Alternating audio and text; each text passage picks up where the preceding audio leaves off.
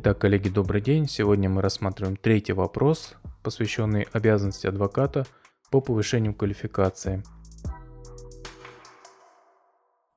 Как мы помним из предыдущих выпусков, э, повышение квалификации, собственно, является одной из обязанностей адвоката. И нельзя сказать, что это просто э, такая декларативная, абстрактная обязанность. У нее, в принципе, есть вполне конкретные формы ее выполнения или соблюдения – и даже числовые показатели, определяющие, насколько адвокат а, соблюдает вот это обязательство по повышению квалификации. Ключевым документом здесь является стандарт профессионального обучения и повышения а, квалификации адвокатов и стажеров адвокатов от 2019 года. Он был утвержден на Всероссийском съезде адвокатов. Этот стандарт устанавливает общие положения, касающиеся исполнения этой обязанности и с учетом этих положений региональные адвокатские палаты уже утверждают конкретные программы мероприятий по повышению квалификации, ведут учет времени, которое адвокаты тратят на повышение квалификации, соответственно, контролируют, как они исполняют эту обязанность, и при необходимости за неисполнение обязанностей по повышению квалификации принимают меры дисциплинарного характера. Что касается стандарта повышения квалификации – те правила, которые в нем содержатся, можно условно разделить на три группы. Во-первых, это правила о категориях адвокатов и стажеров адвокатов, которым они применяются. Во-вторых, это, собственно, формы повышения квалификации. И в-третьих, это правила о зачете а, времени, которое адвокат тратит на научную или образовательную деятельность в счет а, часов, которые необходимо потратить на повышение квалификации. Итак, что касается категории субъектов, которым применяется этот стандарт, то их тут три. Во-первых, это стажеры адвокатов, это адвокаты со стажем менее трех лет и адвокаты со стажем более трех лет. Стажеры адвокатов, а, то есть это лица, которые еще не сдали квалификационный экзамен, то есть не получили статус адвоката, но проходят стажировку сроком от 1 до 2 лет. Так вот, такие стажеры до сдачи квалификационного экзамена обязаны пройти курс введения в профессию, этот курс включает в себя вопросы, посвященные общим положениям об адвокатуре, и, э, по-моему, история адвокатуры также входит в этот курс. Вторая группа – это адвокаты со стажем менее трех лет. Во-первых, э, в первый год после получения статуса они также обязаны пройти этот курс введения в профессию, если они до этого, э, до получения статуса не проходили стажировку, что логично. А, что нелогично, а, все вопросы, которые изучаются в введении в профессию, также содержатся в перечне вопросов к квалификационному экзамену.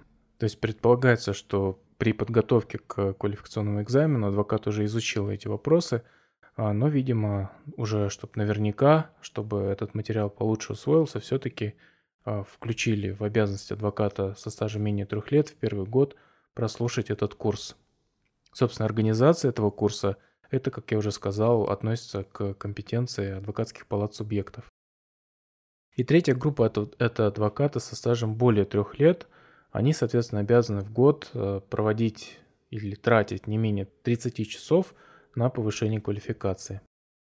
Далее, что касается второй группы вопросов, э, она посвящена формам повышения квалификации.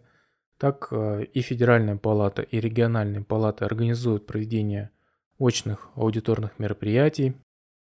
Это, как правило, лекции, тренинги и так далее.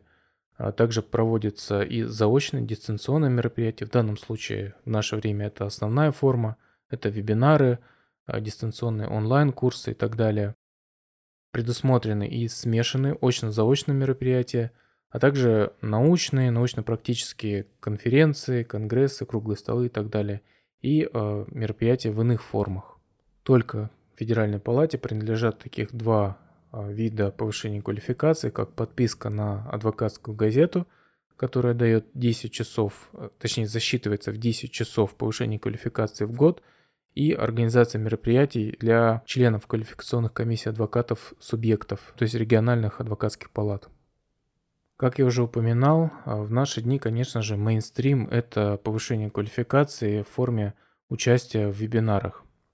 Конкретные способы зачета времени, потраченного на обучение в э, виде участия в вебинаре, конечно, будет варьироваться в зависимости от адвокатской палаты я могу сказать, как в целом это происходит в адвокатской палате Московской области.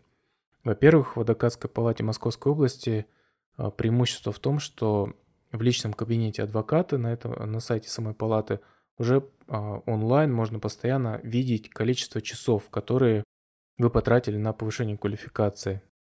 По факту подписки на, на адвокатскую газету автоматически у вас, а, видимо, как-то передается информация, и сразу будет отражено 10 часов. А далее а, нужно создать аккаунт в Zoom, используя корпоративную почту, то есть она будет а, состоять из номера вашего а, в реестре собака apmo.ru. И далее, соответственно, благодаря этому а, организатор соответствующей Zoom-конференции может видеть все регистрационные данные и идентифицировать вас именно как адвоката и зачесть соответствующее время в счет а, времени на повышение квалификации. Насколько я понимаю, если речь идет о каких-то очных мероприятиях, то нужно получать документальное подтверждение от организаторов этих учебных мероприятий и отдельным заявлением соответствующую региональную палату нужно предоставить эти сведения и попросить э, учесть их э, при расчете вашего времени на профессиональное повышение квалификации. И далее, что касается третьей группы положений, они касаются зачета времени, э, потраченного на соответствующую научную или образовательную деятельность в счет повышения квалификации – так вот, советы адвокатских палатов субъектов могут э, зачесть адвокатам со стажем более трех лет, а, соответственно, а, получение статуса кандидата юридических наук в счет э, трех лет повышения квалификации. Звание доктора зачитывается в счет пяти лет. А также в счет повышения квалификации может быть зачтено обучение по специальным программам, какая-то научная, научно-практическая деятельность, преподавательская деятельность, участие в работе научно-экспертных, научно-консультативных советов. Это все делается, насколько я понимаю, индивидуально. Для этого подается заявление в адвокатскую палату субъектов, а, соответственно, с приложением подтверждающих документов, и а, по результатам уже выносится решение о том, чтобы зачесть вот соответствующую деятельность в счет повышения квалификации. В счет повышения квалификации также зачитывается деятельность адвоката – выборных э, органах адвокатского самоуправления, а также может защит, зачитываться деятельность в качестве лектора, тренера или эксперта, а также, соответственно, по заявлению адвоката. Это то, что касается зачетов. И если сделать шаг назад, э, то также я хотел бы добавить, что, конечно же, участие в научных, э, научно-практических конференциях также может быть зачтено в счет повышения квалификации. Насколько я понимаю, если какой-то мероприятие организуется адвокатской палатой, то, как правило, там а, в процессе регистрации предусмотрен, соответственно, механизм того, чтобы вас идентифицировать и передать информацию в адвокатскую палату.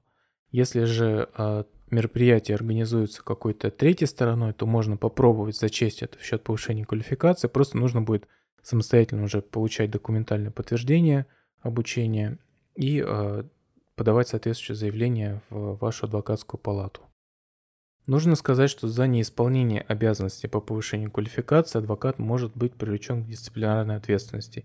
Если честно, я лично не, не встречался ни разу с таким случаем, но не исключаю, что они могли быть, особенно где-то в практике региональных палат. В любом случае и а, адвокатские палаты сейчас, а, по крайней мере Москвы и Московской области, Федеральная адвокатская палата организует достаточно много а, обучающих мероприятий, по достаточно актуальным и интересным темам. И, на мой взгляд, э, достаточно несложно просто зарегистрироваться на них, тем более, что все они в основном сейчас э, в онлайне. Э, и просто не рисковать, скажем так, и зачесть это время в счет повышения квалификации. На этом все, что касается третьего вопроса. Удачной подготовки к экзамену. Если вы слушаете подкаст не в телеграм-канале, то обязательно подписывайтесь на телеграм-канал Legal48 или Адвокатский экзамен. И до новых встреч!